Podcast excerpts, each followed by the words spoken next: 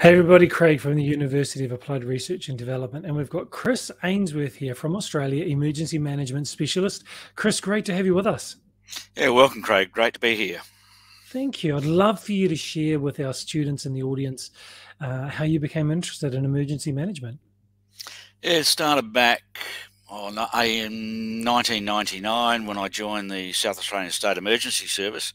And it wasn't till one August night um, that we had a major storm in um, Adelaide, in South Australia, and the duty officer at the time just happened to be the director of the State Emergency Service, a very small organisation at that time, and he pulled a small team in to start looking at manning radios and seeing what we might have to do in providing resources um, out to the community to support the community.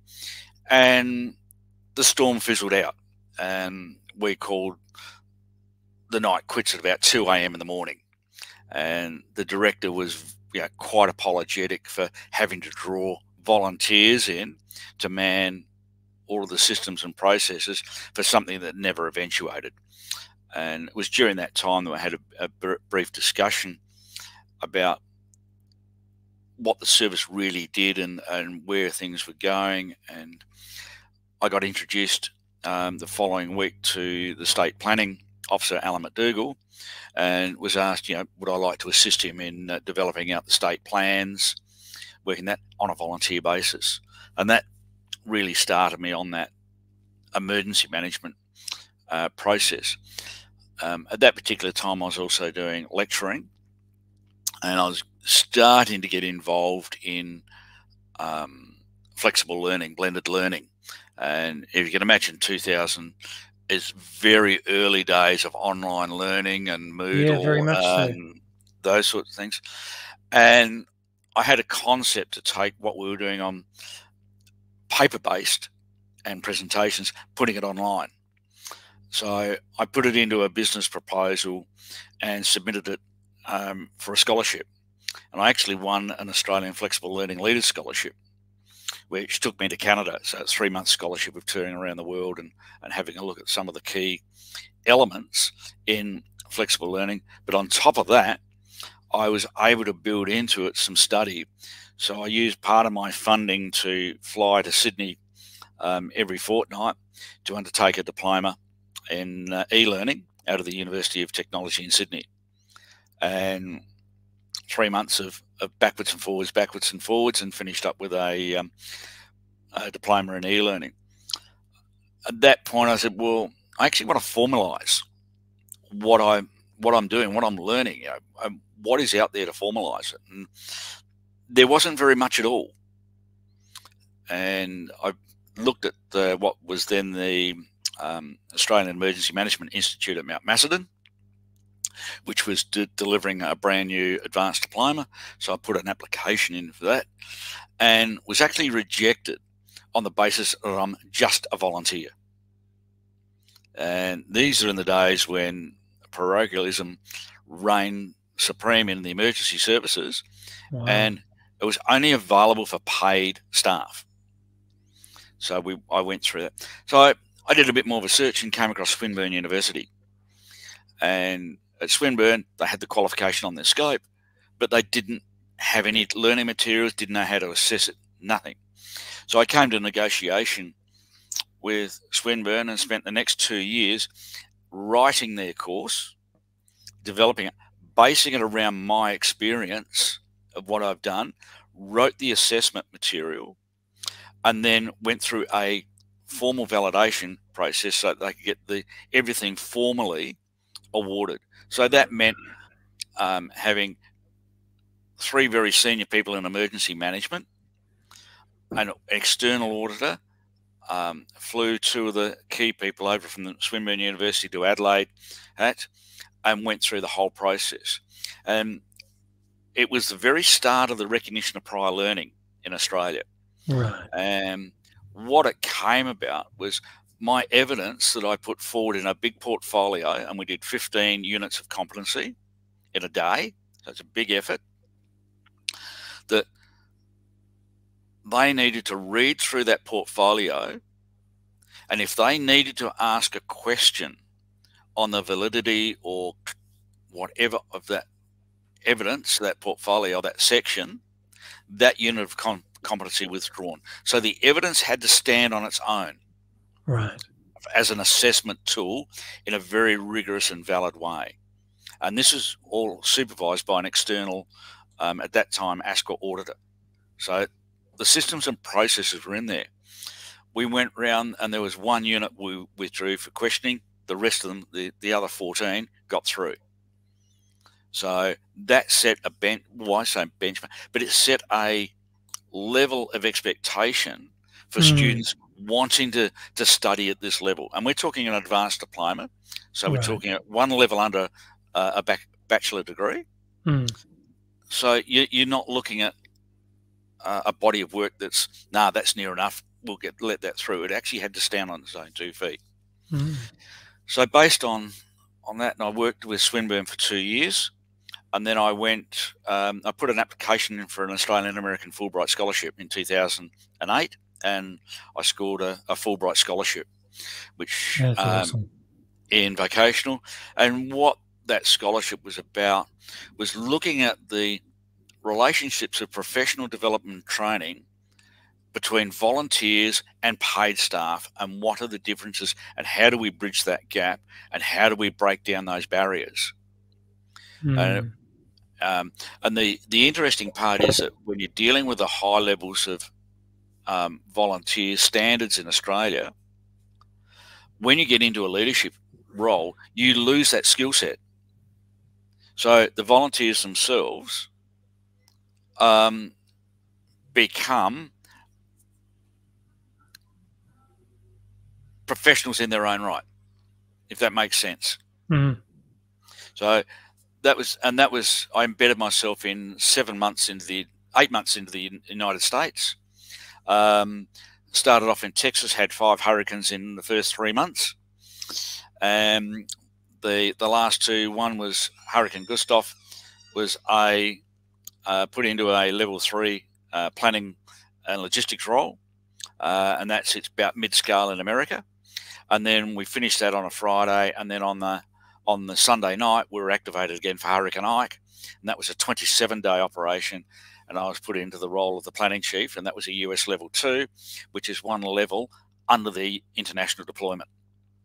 So, yeah, learning on your feet, thinking on your feet. Uh, and we set up the large, the first lar- and largest at that time in 2008 mega shelter in the United States. 1,500 people, uh, meals area for um, a thousand people in a single setting, um, two schools, uh, a 50 computer workstation for um, evacuees, or as the, in Dallas, they were never evacuees, they were the guests of Dallas. Um, then we had uh, two schools, two recreation areas, a 20 bed hospital, a 10 bed psychology unit, and a pharmacy, all inside a um, air conditioned car park in the in under the wow. Dallas Convention Center, set up in 48 hours. That's impressive. Yeah. Oh, it was incredible. It, yeah, and it one of those. If I could say that it was, it's one of those experiences that emergency managers dream about and really get to participate in. Yeah, it, it and yeah. you can't buy you can't buy that experience. I was going to say that's one a bit far better than a than a master's degree. Being involved yeah. in a situation like that, that's incredible. Yeah. So from that on, I went on to set up my own college, and delivered the advanced diploma for seven years. Then in 2015, went to the Northern Territory Emergency Service and took on a role there for 12 months as the Northern Territory manager of the Emergency Management Training Unit, and that was to look at the increasing the uh, capability and capacity of the Northern Territory across whole of government, whole of territory, and the Northern Territory Emergency Service volunteers of their capabilities, and we lifted that in both areas by 33%.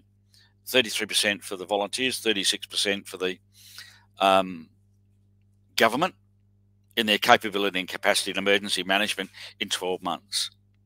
Wow. Uh, From there, I went in 2017 to Central Queensland University to set up from a blank piece of paper their diploma, advanced diploma program. And I worked there for three years and we set that up to be an immersive program. So what the students did is they took, we went out and negotiated with a local government or uh, a government department that had an emergency management responsibility. We took a project, we went to them and said, Do you have a project that you want delivered that's going to take two years to do? I am prepared to give you five students to work on that program project at no cost. I need a resource person from you to act as the your industry liaison and make sure we maintain your uh, that linkages and maintain the credibility of what we're doing. And at the end of the day, you have a deliverable to your community. And that's what we did. And that was the basis of the Central Queensland program. Unfortunately, that one's been dismantled. Can you give us an idea of a couple of the projects that the people did? Um, one was um, in Adelaide, which was a rural urban interface where people relied on external resources to move about. So um, the local council provided them a bus when they needed to come down to the council to do some of their work to the library, do some of their shopping, the, the community bus, all of those sorts of things.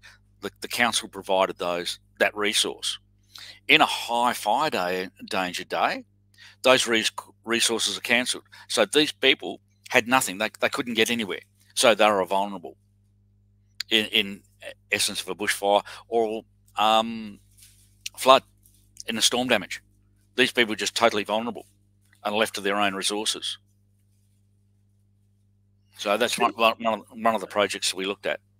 Could you tell us about the um, your Fulbright project that you're doing, looking at the volunteers and uh, employed staff and professional development? Um, look, we're and when, and when, you talk the US, it's, it's a US and Australia uh, and New Zealand are very different in the way they approach their emergency management. Um, what I did find um, is the US rely very much on academic type people at the higher end level of, of management of emergencies, and it's very reliant on the emergency services. So they don't have a volunteer base like we have here with the Rural Fire Service, Country Fire Service, and State Emergency Services, and your civil defence groups in, in New Zealand. You know, they just don't exist. What they do have, though, is um, what they call their community emergency response teams, which are volunteer citizens. Mm, right. The and certs. the CERT, yep, this is the, the mm. CERT program. Now, they sit at, um, in an Australian perspective, about halfway between a Red Cross volunteer and a state emergency service volunteer. So they sit in into that into that actual space. Uh, very well. They do eight eight weeks training. Very competent. Um, I did my cert training over there and was also a cert instructor. Uh, and the beauty I like about the cert is they take it all the way down into the schools. So you have teen cert. So they might start the first year of college or even at high school, first year of high school. And you might start off as a junior member. By the time you end your high school, they're a senior leader member within their teen cert. When they go to the college, they can step up into that role again. When they go up to the community, right, um, a good portion of those go on to the emergency services in one form or another, whether that be um, supporting Red Cross, Salvation Army, the police, fire, emergency, um, EMS medical medical services.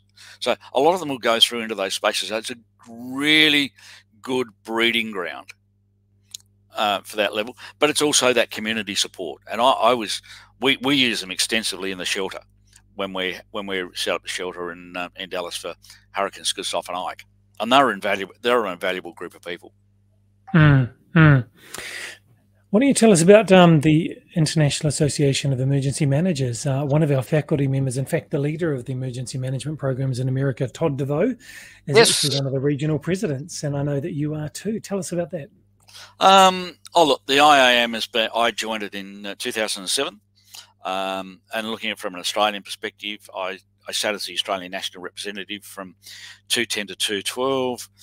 Um, I got onto the professional development committee um, between uh, 211 214, yeah, just to try and drive the professionalism within the sector that I had put forward at um, Swinburne with my own college um, and looking at, at, those spaces. Um, from there, I went on to the Oceania Vice Presidency, um, and then uh, I ceased. I came off that in 2014. Um, since 2014, I've been focusing around my own professional development and working in those spaces. Um, so I've gone on. Um, I'm a CEM, Certified Emergency Manager. Uh, I've sat on the commission as a commission uh, uh, as, a, as a commissioner, and I'm currently on the uh, the Global Certification Commission at the moment between for this year through next year and 2023. I'm also a featured mentor, so I, I look at those skills of how do we bring the next generation. I'm due for retirement. You know, I'm, I've got the Zimmer frame and the old turbocharger um, to, to get around, but it, it's going to be the, the next generation who are going to um, evolve and drive what we haven't driven.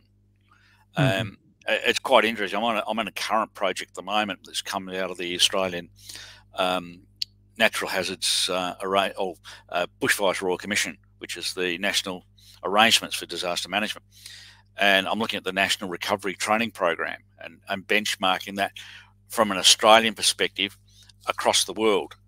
Uh, and I'm looked at seven seven countries, uh, and it's quite amazing just the the low levels of um, recovery, dedication to recovery that's shown anywhere.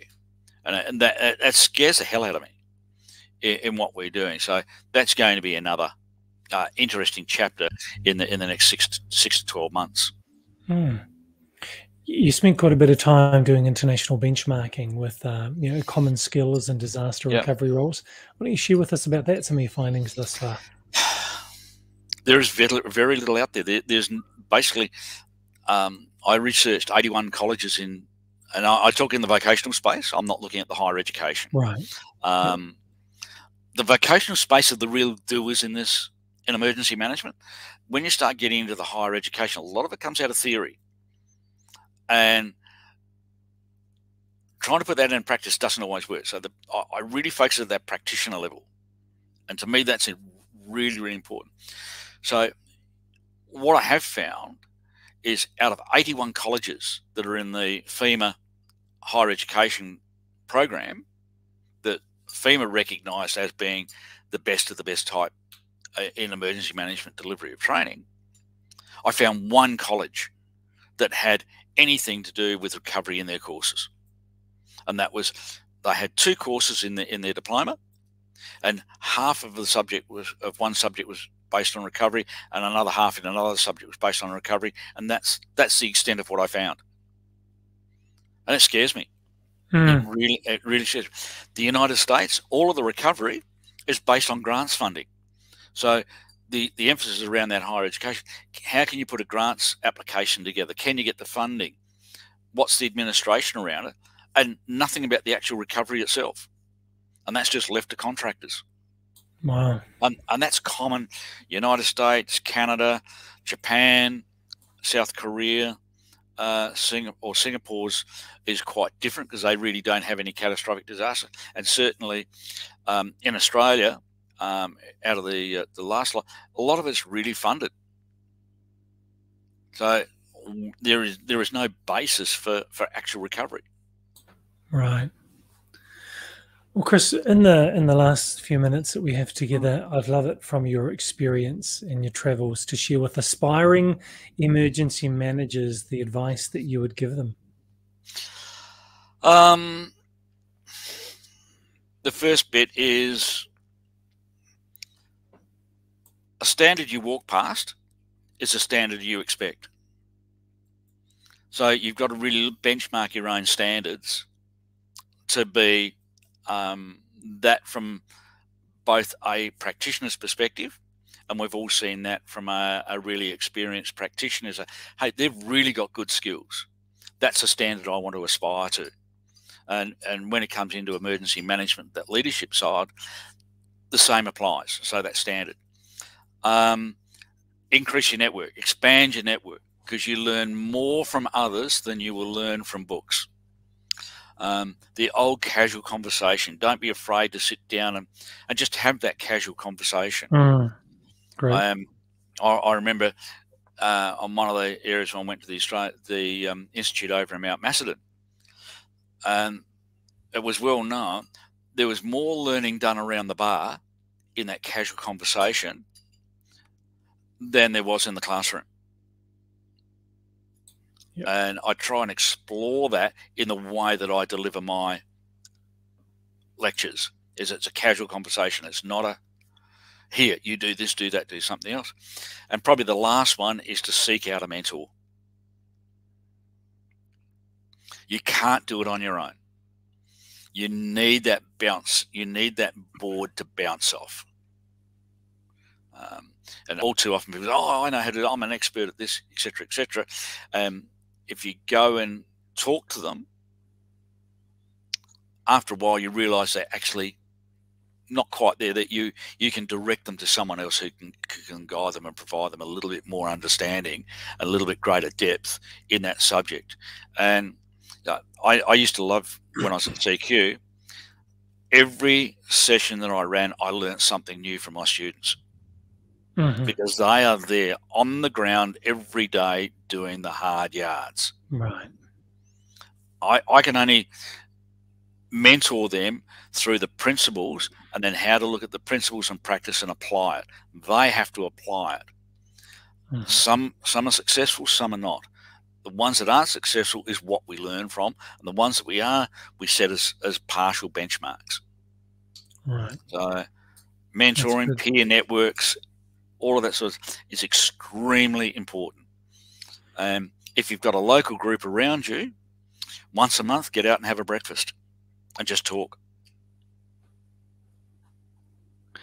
I really like that you emphasize those casual conversations, Chris, those opportunities to shoot the breeze and hear from people not only how have they handled situations they've been in maybe a situation that as the student or the aspiring manager they're going through something or something's coming up and they can discuss that and hear from experience how that might be approached and um, and weigh it up you know and judge the value of that advice. And that that was the that was the foundation that I did the the, the course at um, Central Queensland University that was that very thing. That they had the problem. They had the problem there. They had to solve it. Hmm. Fantastic. So, if everyone that's watching the recording and for our students as well, uh, with the show notes, there's Chris's LinkedIn address for you to reach out and add him to your network if he will accept you. So, do reach out to Chris. And, Chris, what are some other ways that people could reach out to you? Oh, look, the, the probably the easiest is, is LinkedIn itself. Um, most mm-hmm. people have got in that. You need you need that professional network of thing. There's there's a wealth of information mm-hmm. on LinkedIn for for any practitioner, and that that's the start point of your network. Um, uh, they can also get me if they want to uh, at chris at ramec.com.au, and that's Romeo Alpha Echo Mike Echo Charlie.com.au. Uh, email me, but certainly LinkedIn is, is one of the key ways that I would do it. Always willing. Um, as a CEM mentor, if people want to look at going for their AEM, which I'd encourage, um, or get, go to their their CEM, we can certainly put you in touch with some very experienced certified emergency managers in Australia and overseas who can guide you into that that journey, and it is a world worthwhile journey. Wonderful. Chris, thank you so much for giving us your time and sharing your experiences and your learnings. Really appreciate that. Thank you very, very much. You're welcome, Craig. Take care. Please don't go anywhere. Just want to wrap up, and then uh, if it's okay, I'd love to have a quick little mm-hmm. chat with you, just a little debrief. And for those of you that are watching the recording, if you're an emergency manager, if you're a, someone who's in the profession, and just like all emergency managers that I know, you have a big folder full of certificates and trainings because you're constantly upskilling on new regulations, new techniques, new technology, but you haven't got your bachelor degree or your master's degree yet. Uh, this is what we do with uard.ac.nz or uard.org we give recognition and credit for industry experience, like Chris was talking about, that recognition of prior learning also current competency and recognizing all the training that you've done so that you can finish your degree or your master's degree faster, quicker from anywhere in the world, and of course for a cheaper price because time is money. So thank you so much for being with us. Look forward to seeing you again on our next episode.